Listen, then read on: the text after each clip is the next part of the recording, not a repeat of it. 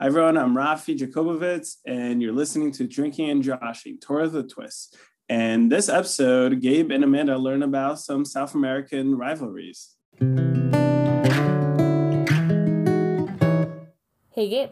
Hey, Amanda. You know how last time you were in charge of the show? Yes.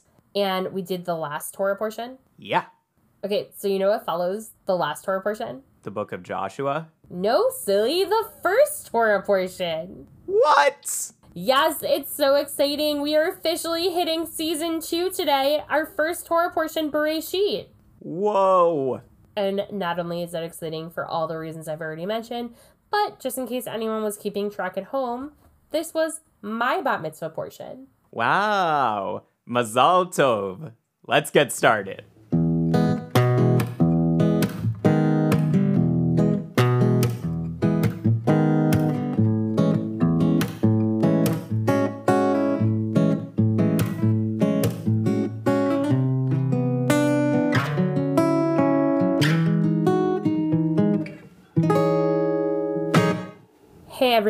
It's a little insane that we are starting season two, but I guess that's what happens when hafokba hafokba, you turn it, you turn it again, and you start from the beginning. And for us, we are starting at the beginning. We are starting with Parshat Bereshit today, and we are really incredibly excited to have two phenomenal people with us today to help us bring in this new book, this new chapter, this new season.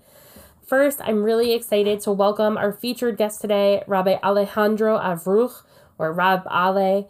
Rabbi Alejandro Avruj graduated from the Latin American Rabbinic Seminary in 2002 and also studied at the Superior Institute of Rabbinical Studies, Abraham J. Heschel in Buenos Aires, and gaining his master's in Rabbinic Literature and Jewish Education at the Schechter Institute of Jewish Studies in Jerusalem after studying for his master's in Rabbinic Literature at the Jewish Theological Seminary of America in New York in 2001 and for his master's in Jewish education at the Hebrew University of Jerusalem in 2002. He is the author of the Siddur Et Bazman, A Time Within Time, in 2012, whose first edition was presented by Cardinal Jorge Bergoglio, Pope Francis, and whose prologue was written by Rabbi Harold Kushner, and we have the pictures to prove it. We got to see them. It was very exciting. Rabbi Ali was honored with the distinction of the Human Rights Award for B'nai B'rith Argentina for his social work in shanty towns in 2014 and with the prize Men of Buenos Aires together with the prestigious priest Father Pepe by the Provincia Bank Foundation of Buenos Aires. He is currently rabbi of the Amichai community, one of the biggest Jewish congregations in Buenos Aires. Since 2017, he has been the president of the Latin American Rabbinic Assembly, the continental representation of the Rabbinical Assembly of the World Masorti Movement. He is married to Marina Degtiar and has four children, Giselle, Meital, Noah, and Shai, and two grandchildren, Dan and Ella. It is also an incredible privilege to welcome our Q&A guest for today, Raphael Jacobovitz, who was a Cornell graduate and a good longtime friend. Rav Ale, Rafi, we're so excited to have you. Welcome to the show. Thank you, Amanda. Thank you for the time and thank you for the invitation. I'm very excited to be here. Thank you. Yeah, very excited to be here and meet you, Rabbi. Hello, Rafi. How are you? Pretty good. And of course, it wouldn't be a new beginning, a new adventure without my two favorite people to journey with. Hello to my co host with the co most. What's up, Gabe Snyder? Hello. And of course, our favorite executive producer, the one that really would be happy to eat, drink, and sleep in the sukkah with. What's going on, Edan? Not much. Just got a haircut, so feeling good. New year, new hair. I can relate. Let's get started.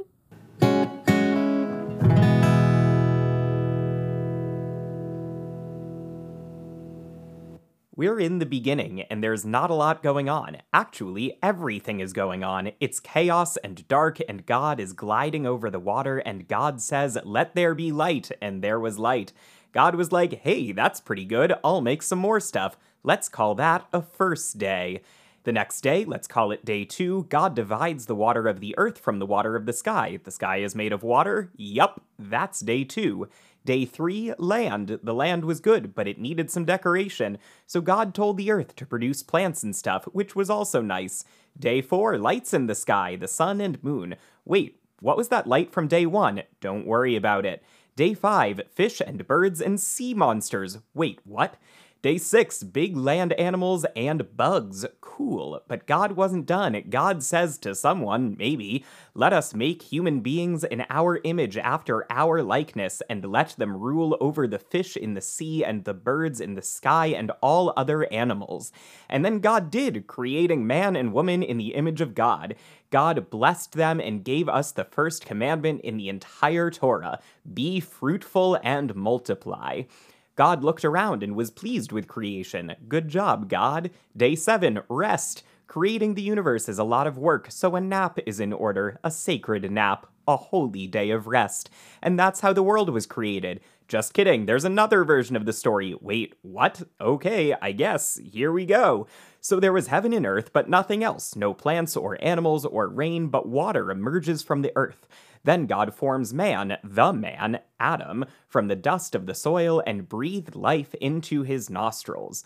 To the east, God planted a garden and put the man there. In the garden, God grew nice trees and good fruit, and in the middle of the garden, the tree of life and the tree of all knowledge. There was also a river that watered the garden and then divided into four branches. So the man is in the garden. What does he do? He gardens. God tells the man he can eat from any tree except the special tree of the fruit of knowledge. Don't eat that. The punishment? Death. But there was a problem, the first problem in the Torah. It is not good for man to be alone. So God makes some animals and has the man name them. Adam named all of the animals, but none were a suitable mate. So God put the man to sleep and took a chunk of his side and formed it into a woman. The man was very pleased with this new creation, so there they were, naked and happy. But then there was a snake, and as we all know, snakes are quite cunning.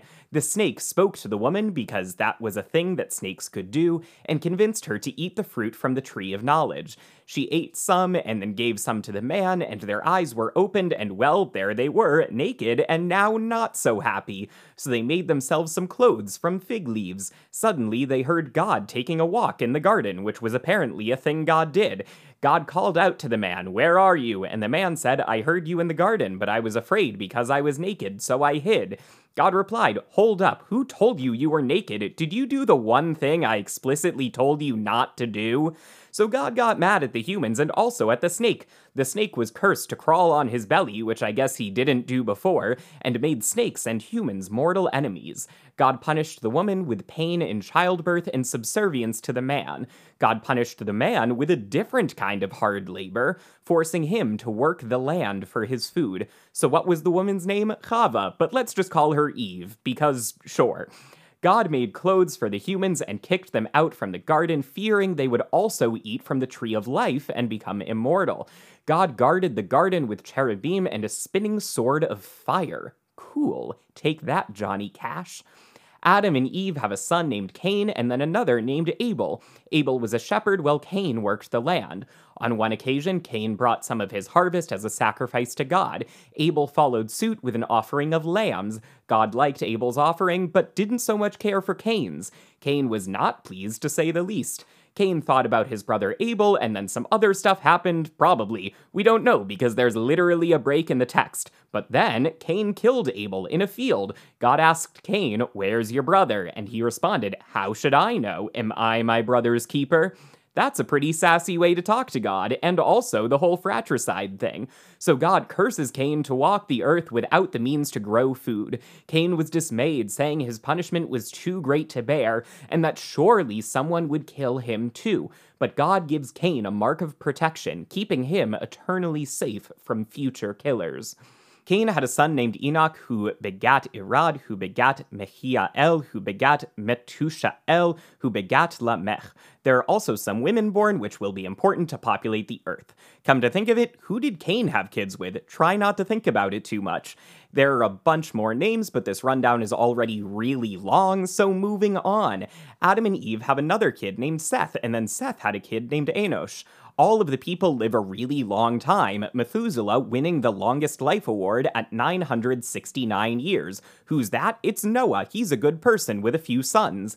There's a lot going on on Earth with Nephilim and wickedness among the people, and God was not thrilled with the state of creation, so God decides to wipe out all the people and also the animals. But Noah found favor in the sight of the Eternal, so clearly everything is going to work out just fine, right? And that is Parashat Bereshit. Wow, Gabe. I have to tell you, next Shabbos, here in the Bar Mitzvah Shabbos, I need you here, my friend, because instead of reading it in Hebrew, that's so nice, just to hear from you this uh, different kind of explanation and traduction of the Parsha. I know that people will love this kind of uh, reading of the Torah instead of the Hebrew one. So, kol hakavod, huh? Toda. I still think the Hebrew is important, but this is fun. yeah, but this is fun. I can tell you, I was hearing you and writing some things that you said. I don't know, Amanda, I can talk with Gabe a little while, right? of course.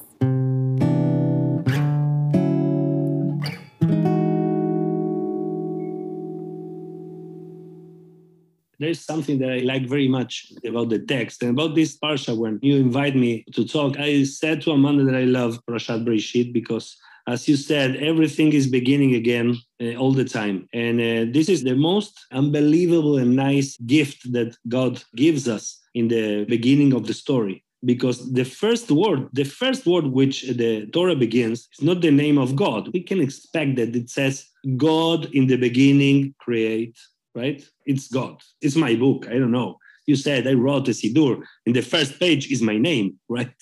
And, uh, and why the first word of his book is not God. The first word of the book is Bereshit.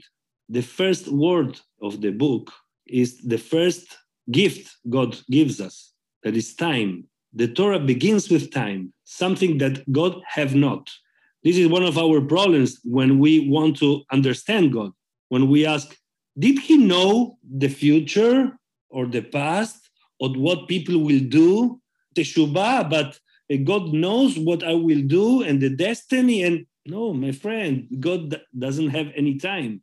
God create time to give us time as an opportunity to be. That's why the first word of the Torah is time, is beginning. You have the opportunity to be because you have this time. And then Gabe begin with first day and second day and third day. And it's interesting because this kind of counting the, the time of the Torah generally gives us a lot of questions and a lot of people that says you see everything is a lie. It's impossible.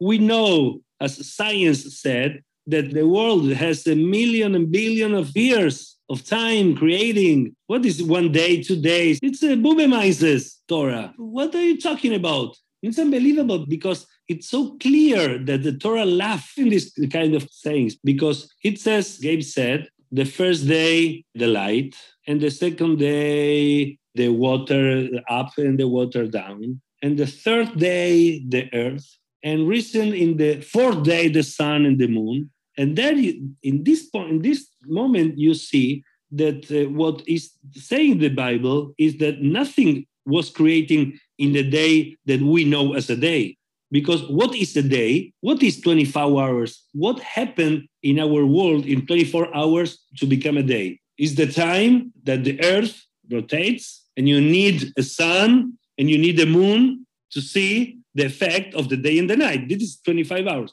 You need this kind of things in the cosmos. But if the Torah says that recently in the third day there was an earth, and in the fourth day it was a sun, so what happened in the first, the second, the third? How much time it's a day in the Torah? So it's not 24 hours. It were thousands of millions of time. It's Bible time, you know? So it's not a contradiction with science. It's absolutely not a contradiction. I love science and I love to study about what happened in time in the cosmos. And that's why Shabbat is so interesting because as God gave us time as an opportunity, as a gift, we see that we as a people, as humanity, we mark different kind of times in our life because a lot of things happen in the cosmos. I said, one day, what is one day? Well, one day is the time that the Earth rotates in itself. Gabe, what is a month? What happens in the cosmos in the month? The moon completes a cycle. Perfect. And what happened in a year? What is a year in the cosmos? What happened? The earth goes all the way around the sun. Perfect. Everything happened in the cosmos when there's a, a time, okay? And what is a week? What happened in the cosmos in a week? Absolutely nothing. nothing happened in the cosmos. Shabbat is an invention of the Jews. Shabbat is a marvelous invention, is a gift that says the cosmos goes, the times goes on, but we can stop and take time. We can take time for us. Shabbat is an invention between God and human beings to catch the time and transform it in something sacred, right? And it's, it's something interesting that you said that doesn't say in the text, Gabe. You said that the first day he creates blah blah blah, and he says Vayere Vayiboker and it was the first day second day, he says, and he creates this and those and those. Vayere vayivoker yom sheni. And it was the second day. And that's all. Vayivoker yom shishi. And it was the first day and the fourth day. And vayere vayivoker. And it was the afternoon and the morning of the fifth day. And the afternoon and the morning of the sixth day. And then comes Shabbat. And it says, a very popular song, ויחל אלוהים ביום השביעי מלאכתו אשר עשה. So God created seven day, and he, he stopped and he rest. ויברך אלוהים את יום השביעי ויקדש אותו, כי בו שבת מכל מלאכתו אשר ברא אלוהים לעשות. And I have here in Spanish, I don't know, but you can translate it. And he creates everything in Yom Shabbat, and he rests from all of he did. But something happened, something is less here in the Shabbat day. He didn't write something in the Shabbat day. It didn't say, Vayere Vayivoker Yom Ashbi. It doesn't say in the end of the seventh day, it was the afternoon and it was the morning of the seventh day. It doesn't say. So what Kabbalists and mystics said is that the Yom HaShvi didn't conclude yet. We are still in the Yom HaShvi because every day is like a thousand of years. And when God created the seventh day, it doesn't say that it was finished. It doesn't say like the rest of the days. So we are still in Yom HaShvi. We are still in this great Shabbat of the existence of the world. And this is something interesting because you know that in Shabbat, what it says that did God, what does God in Shabbat? God rests. Of course. That's why you can't see God every time.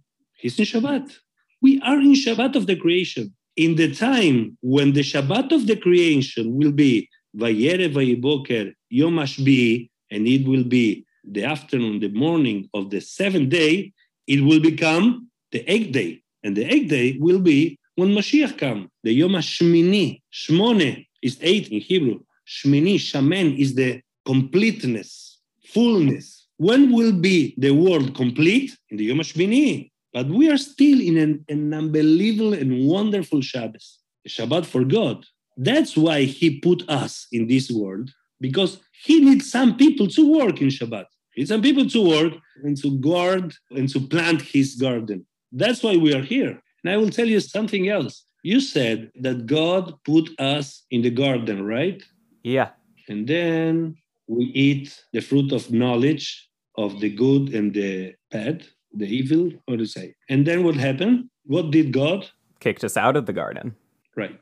And I think a lot of in this issue, right? Because just because we eat an apple to kick out of the garden is too much, right? One thing, and we are out and we are in a place like it's like a, without a garden and you know there is an interesting way of translate this uh, vaigaresh et adam it says that God kick out us of the garden. Vaigaresh, kick out, et to Adam, the human being, Adam. The Zohar, the Kabbalists, the mystics, they put God a lot of different names, you know. For the mystics, God has around 72 different names. And one of the names of God is Et. The word Et, it's a word, it's composed by two letters, Aleph and Taf.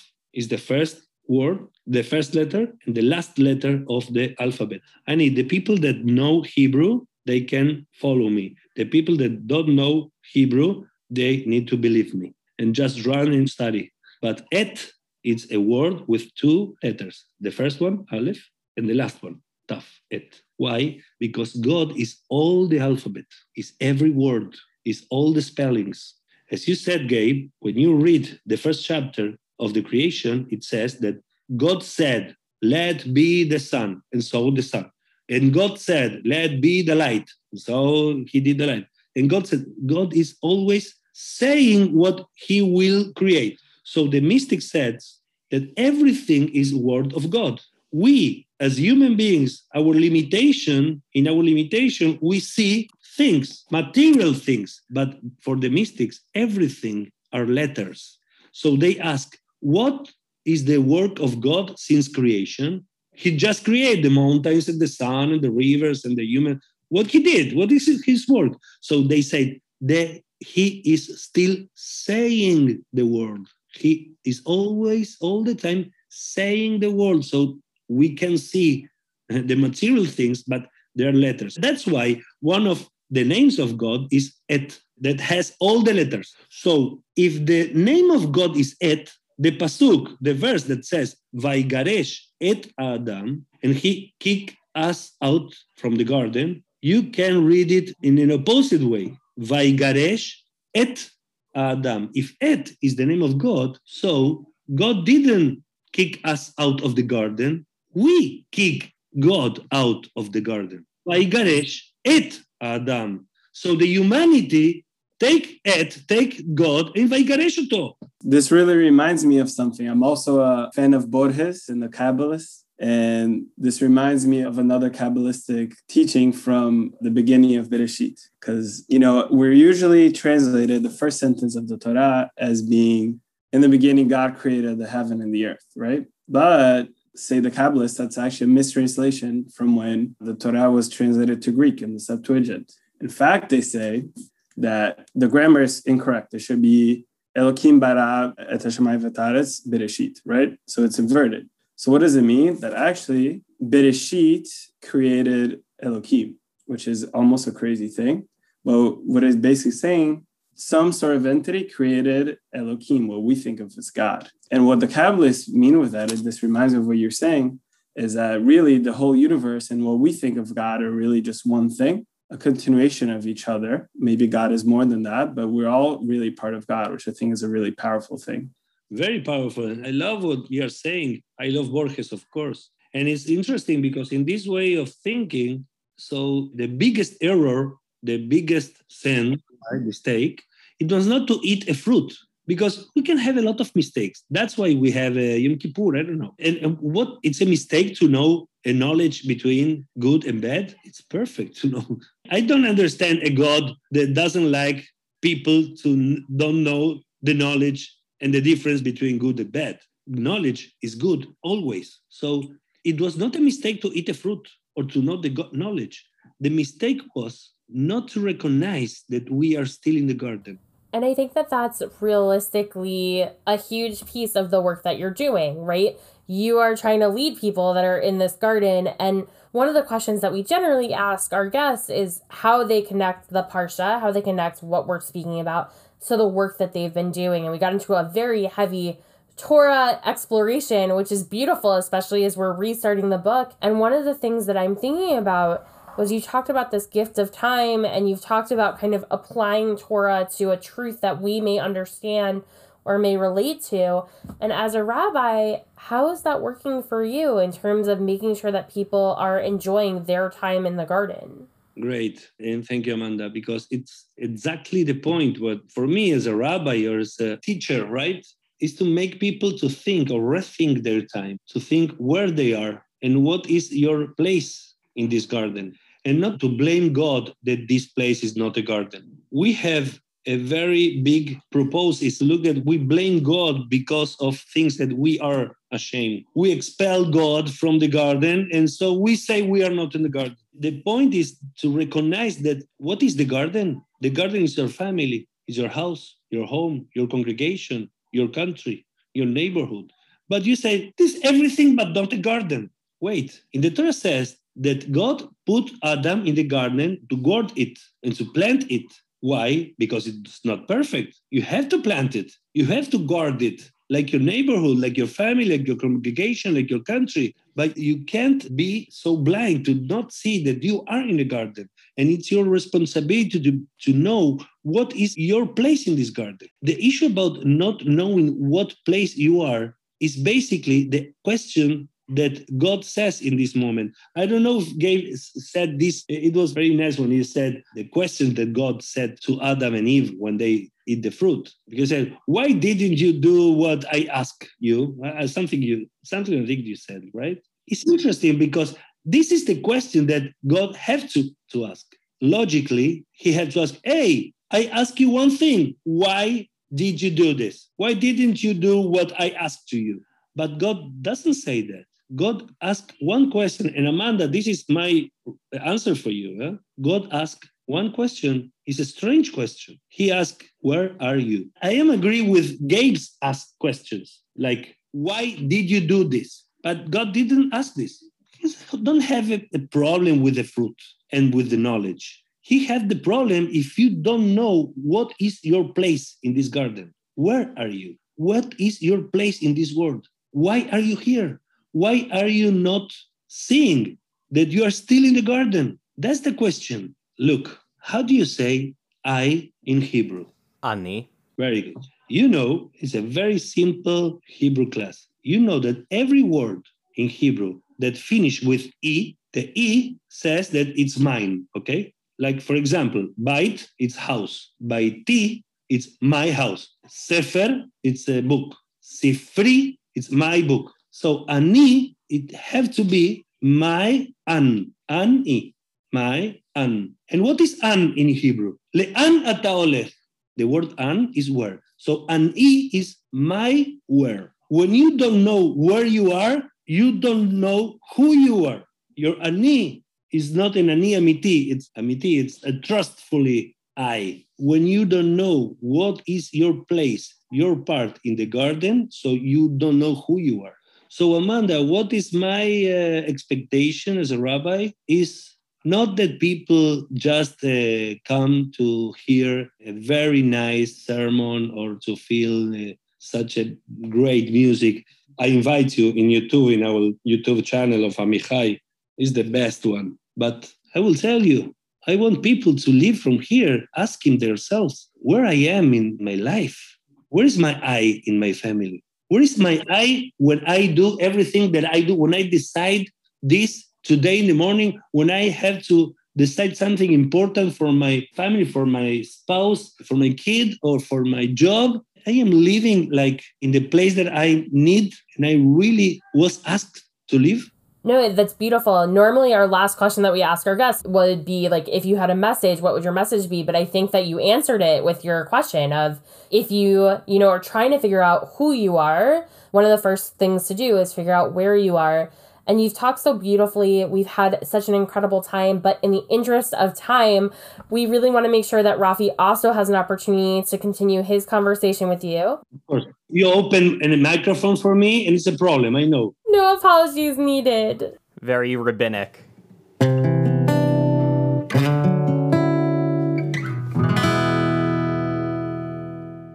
I think that Bereshit is a really interesting portion because it speaks to creating a new world. It speaks to creating a new community. It speaks to really creating something new and meaningful and putting boundaries on it and trying to understand how it might work. And I was really lucky that when I worked at Cornell Hillel, I had an incredible engagement intern who really wanted to redefine what engagement might look like on campus. And so it is my pleasure, it is my privilege to welcome Rafi Jakubowicz as our Q&A guest today. Rafi was born and raised in Brazil, but is now a proud Brooklynite, which is exciting because it means that he's closer to me. Rafi was a student at Cornell where he had the privilege of meeting Amanda, which he wrote, which is me, who taught him that Hillels have a bottomless coffee budget. I am so sorry, Hillel directors everywhere. He now works at Instagram and is co founder of Crew, a platform that helps you make friends through small meals and drinks at the home of trusted hosts, or Shabbat meals for the masses, if you will. Rafi, it's such a pleasure to pass you the microphone. Thank you, Amanda. Yeah, coffee budget insanely, insanely big. But I'm just gonna go straight to the point. So Rob, I have so much that I learned from you today. But you know, one thing I was thinking about when Amanda asked me to do this, I thought it was pretty funny. I'm Brazilian, as Amanda just mentioned, and I was telling my dad about this. He also laughed. If you don't know, people on the podcast, Brazil and Argentina are sworn soccer enemies. So it was pretty funny that Amanda, you asked me to do this. My dad was like, ah, classic gringos. But, you know, and the thing is, in America, though, being Latino is something that's meaningful. It is a true shared community. You know, we have shared centers, even in the Jewish community, there's Jewish Latin Center in New York. There's neighborhoods like Aventura in Florida. But overall, we're different. You know, there's all sorts of different communities. There's a shared identity, but it's important to talk about like all the differences. So one thing I wanted to ask you, Rabbi, is, you know, for me, people all the time, they meet me, they ask me if I'm Ashkenazi, if I'm Sephardi, actually, and I'm like, no, I'm Ashkenazi, I call my Zaidi Zaidi. And I was wondering, what is the breakdown in Argentina for where the people come from, and when did people come from Argentina to the Jewish community? Okay, Rafi, thank you. About the where the Jewish community come, the most of the community, the Jewish community here in Argentina is from Ashkenaz too, Ashkenazim, but it's a very, very important Sephardic um, congregation from different parts of the Sephardic different congregations. And here in Argentina, we used to be one of the most biggest uh, population, Jewish population in the diaspora, like the third or fourth Jewish population in the world, is still one of the most important and the biggest in all Latin America. And we are around 220,000 Jews in Argentina. And it's, uh, as I tell you, we have a Jewish population since, since the last part of the 19th century. And uh, there are some registers that we are here since, I don't know, since 500 years. By the officially, we are from the first uh, important immigration came in the last part of the 19th century, and especially, of course, in the war. Before the war and during the war, there came a lot of Jewry from the war uh, from Europe. And at the same time, it, it's a very important congregation that have a, a lot of aliyah every year uh, to Eretz Israel. But here we have uh, dozens and dozens of Batei Knesset and Jewish schools and a lot of JCCs, huge by uh, thousands of people and families huge JCCs and day schools and uh, Orthodox, neo-Orthodox, conservative, reform, and light non-religious schools and organizations. It's a very vibrant and uh, with a lot of struggles and tourists, of course, community, and we're proud of it. And one thing that I really like about the Argentinian community, which I don't think most people know, is that as far as I know, a lot of the early Jews were gauchos, right? They were like Argentinian cowboys and I was like fascinated by it because it's like some upper west, some uh, I don't know, Midwest meets U.S. meets South America, and I was wondering if you know any Jewish gauchos and how they ended up going back to the city. Yes, of course. There are very very few now. In the time of the war, when uh, there were a lot of different communities that came here to Argentina in the fields inside Argentina. They became, as you say, gauchos like the cowboys. I never think about it, like the cowboys here. And some of their families, those families are still in the fields, but the 95% came to the cities, right? A long time ago. But some residents are still there. And I will tell you, in this Yom Kippur, some of those little, little, very little congregations that are still in the fields, uh, one of them, I can tell you, Avigdor. Avigdor was a German Jewish colony with a Jewish name, Avigdor. Still uh, exists. It's a very, very little, it's not a city even, it's 400 people live there. It's a very little town. And there are only 20 Jews there that live. Used to be only Jewish population, that about all of them live. There are still only 20, but in the middle of the city is still the, the Beit Knesset, the synagogue, in front of the house of the government, let's say, right? Instead of a church, there's still the Beit Knesset, and it's the place where all the important things of the town happen. And the governor of the city is a Jew, of course, one of the 20 and uh, they send us a letter so nice that they don't have not a rabbi, not a chazan, not a cantor, not nothing. That inside the, the synagogue in the bima, they put a TV, huge TV, with the services from Amijai, uh, our service in Rosh Hashanah Kippur, and he was like crying, saying that it was full, the, the Beit Knesset, with all the 20 Jews those fool never happened. Living with us, the the Yamim Noraim. It was very nice. Those are the, the cowboys. That's so cool. Tango dancing cowboys with a thunk. I think this is just like good to show American audience what Argentinian Jews are like. And I guess one question that whenever a country comes up in Jews is, is it good for the Jews, right? People ask me about Brazil all the time. And I think when Argentina, it's such a big community that I think the answer in the end has to be yes. But I think a lot of things that people know that are, you know, make the question a little complicated. Like for example people wonder how come so many you know after the war so many nazis ended up in argentina? Or why did the jcc bombing in buenos aires happen? Or more recently with the guzman case right when a jewish priestman right the jewish prosecutor came and was actually investigating the case it kind of got buried so i was wondering is there problems with the general community and how do you feel about it well, it's a very good question. Yes, a lot of Nazis came here, Argentina, in this time, just like to the US too. A lot of them go to unbelievable countries, right? To Great Britain, to US, to Argentina. It's a shame for all of them. But they escape. I can tell that it never happened here that a Nazi party became like an important issue here. There are anti-Semitic things here. I can tell you yes, but you can feel here in Argentina an unbelievable warm and uh, friendship. And I was part of the declaration of Buenos Aires as the capital of the interfaith meetings and, and congresses. It's unbelievable the work we do with the church and some of the Muslim congregations and evangelics, etc. I can tell you, I walk with my kippah since 30 years, every part of the Buenos Aires, in shanty towns everywhere and I never had a problem. What happened with the AMIA and with the Nisman, it's, it's a tragedy that we still don't have justice and we still reclaim and ask for justice.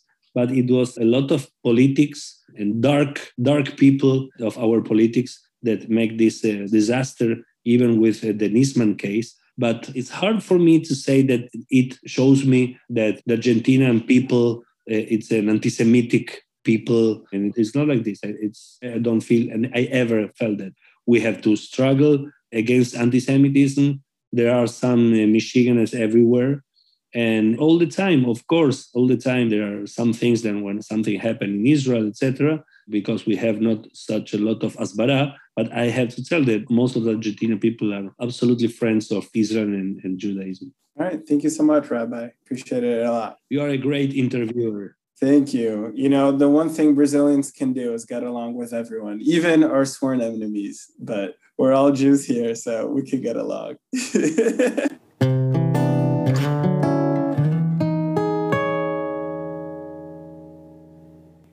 Hey Amanda, do you know why popular culture imagines the fruit from the tree of knowledge of good and evil as an apple? I'm pretty sure that I failed at science earlier today, and I'm not sure that I'm going to do much better at popular culture. So why, Gabe? Well, the Latin word for evil, as in the tree of knowledge of good and evil, is malum.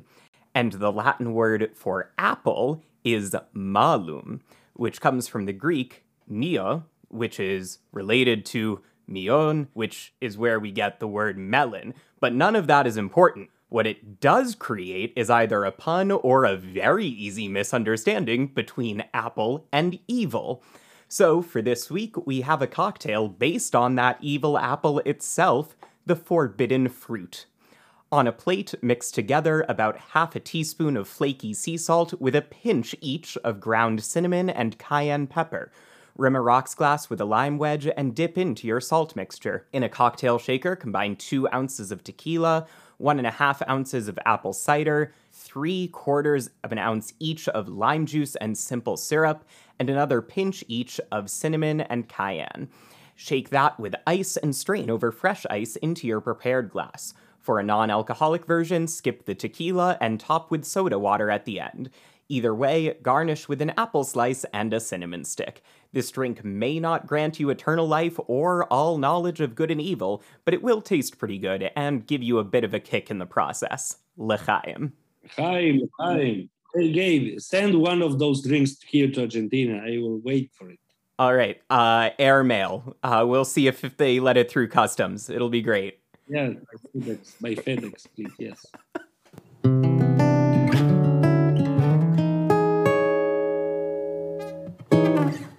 Even though we're starting a new beginning with our brand new book, our brand new Parsha of Bereshit, our brand new season, our second season, if we can believe it, we have come to that ending of this week's episode, our thank yous and closing cues segment. So, Rabbi Ale, Rafi, Gabe, Idan, in Bereshit, in Parsha Bereshit, we are taught that a huge part of creation is to set or create boundaries delineations so that we understand how to identify, how to label, and sometimes how to act, whether it is creating literal, you know, land versus sea, or light versus dark, or evening and morning, or knowing how to name a day. When you are working on creating meaningful communities, new worlds, what boundaries or delineations do you set to make the interactions more meaningful? Rav Ale, we'll start with you.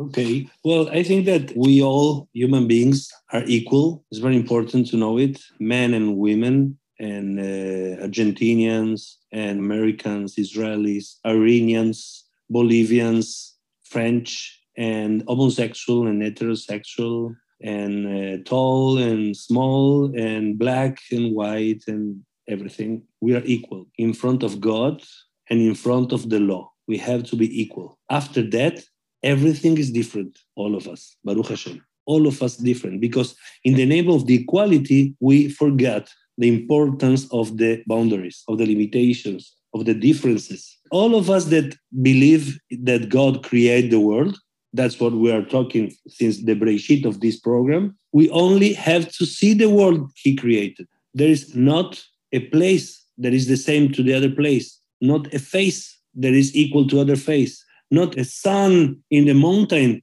equal in Europe than in the States than here in Argentina. Then it's a climax different. There is not an animal equal to an animal. It's not a, a bird or an it's nothing. It's equal to another thing. He created an unbelievable multicolor world. So who can believe that this God wanted only one way to sing to him, to pray to him, to ask to him, or to ignore him. He's a very multicolored God. And the boundaries is such an important thing to know that you are so special, unique, and different, and that your people is so special, unique, and different, and that your country is, and your gender is, and your aspiration are, and your dreams are. So I think that the most important boundary is to know that you are unique, that you don't have and you need to copy any other life. You have to choose life. When the Torah says choose life, it says choose your life, not another life, because your life is unique. But it will be only when you know what you are and what part of the garden is yours, and that your house and your life is the garden. So everything is connected. What is the boundary? The first one, we, me, my ani, my an, my place. This is the first one we are equal as human beings in front of God and in front of the law. But after that, everyone in his own limitations, in his own self, in his own particular life. Beautiful. Rafi, what are you thinking? I know that this is something that you're working on now with your new startup. Yeah. So, again, just to recap, Crew is a platform where you can sign up and you can basically make friends for small meals and drinks that we match you to people who are similar to you. So we definitely thought a lot about this. And there's, when it comes to friendships, it's a little different than a community, right? A community is more about a statement and practices that you do together. But for friendships, which is also a big part of conversation, there are some very basic things like interests, personality, and obviously these are really important. But what we have found that is the most important is your values. What are your values that you put out into the world and the ones that you care about? And that, by the way, is the same thing about identity, because in a way, a lot of times identities and values are, are really the same. So when we put these things out there, we ask people, what are the identities and values you care about? And you get some really surprising answers, like some really political ones. We got some really like, oh, I really care about rock climbing, which seems silly, seems like just an interest based thing, but it's really important to some people. So when it comes to making identities work, it's really about putting out what your value is beautiful answers so far from Rav Ale and Rafi. We have knowing who you are and your uniqueness. we have your values. Idan, what do you have for us today? Well, I think that it's interesting because I don't think that there should necessarily be like hard boundaries between people and groups of people. But I do think that to an extent, it's important to create sort of soft boundaries or at least a framework for people to be able to interact and converse about things that matter to them and are important to them to sort of foster relationships and groups, similar to what Rafi was saying. And so I think that finding the areas that can be used to create those sort of virtual groups, I guess, because you don't really want to divide people up, but sort of groups there for people to spend time in with other people and learn from other people and be with other people. Incredible. This idea of just being able to ensure that everyone is somewhat involved, sometimes in even creating their own boundaries. Gabe, what you got for us in your new world? As a cantorial student, as somebody who's aspiring to lead communities and build communities in song, I think that one of the greatest ways to create community is to create music together. And while that is something that we do together, while that's something that can be beautiful in unison, one thing that can make music even more beautiful is harmony. And so I love this idea that really everybody has brought up so far that it's actually our differences that can make a community stronger. It's actually those different parts, those different sections that can make the choir more beautiful. Absolutely and truly, music to my ears. I love whenever I'm able to sit with a group that's singing. For me, this will come as no surprise to anyone who's ever met me in person. Uh, my rules around community is ensuring that people have the food they like to eat.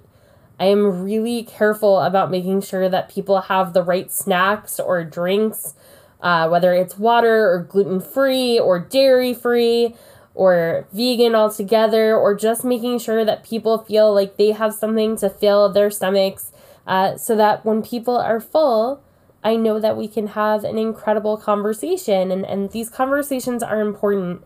And Rav Ale, Rafi, for people that want to continue the conversation, how might they be able to find or follow you? Is there a website? Is there a social media? What do you prefer? Rav Ale, we'll start with you, and then Rafi will let you just jump in. I will tell you, I am so so bad with all these things, the media, but I know that I have an Instagram. Somebody told me, and a Facebook page or something because I don't know, it's like that you have a, uh, such an amount of friends, like 5,000 something like that, and it's full. So now we have a page. So just click Ale Avruj and you will get the Instagram and the Facebook.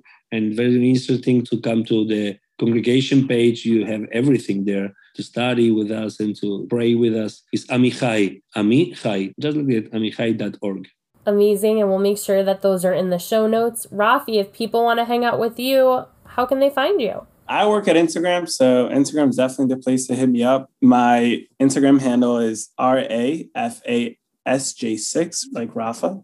And then if you want to know and learn more about Crew, you can go to cru.ny. That's our also our Insta handle. And thanks so much for having us. Thank you so much, Rav Ale. Thank you, Rafi. Thank you, Gabe. Thank you, Idan. And of course, thank you, Kate, for editing us to make us sound just a little less ridiculous as we start our new season.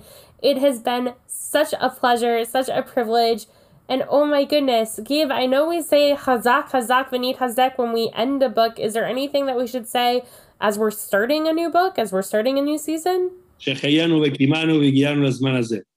Amen.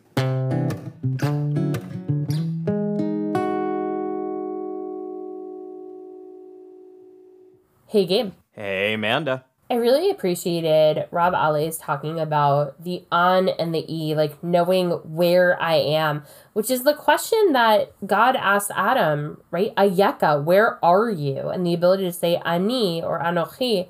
I have no idea where I am half the time these days because I feel like I'm always traveling, especially whether it's during Rosh Hashanah or Yom Kippur or Sukkot or Simchat Torah. It feels like I've been on the road so much these days, and I haven't necessarily had the ability to just sit for a moment and figure out where am I and who am I and what part of the garden am I excited about taking part of. I think what I most appreciated from Rabbi Ale was this conversation of time, of not only where are we, but when are we, and what time means in a theological context, but also in this like cosmic context. This context of what is time to God. And this really incredible idea that time is God's gift to us. I think there's something really magical about that, especially when you consider the idea of Shabbat as a palace in time. That not only is time God's gift, but even within that gift, there's a sacred peace.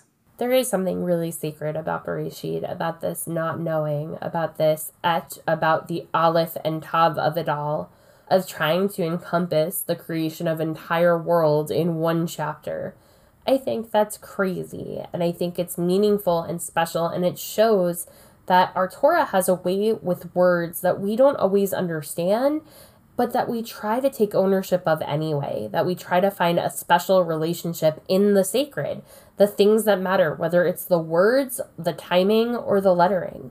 I absolutely agree. And I think that what's so amazing about finding all of these intricacies and hidden gems within the lettering and within the text itself is that we get to read it over and over again. So as we start this new cycle of Torah reading with this first parasha, I'm just so excited to be on this journey with all of you. So with that, L'chaim. L'chaim to all, and to all a great book.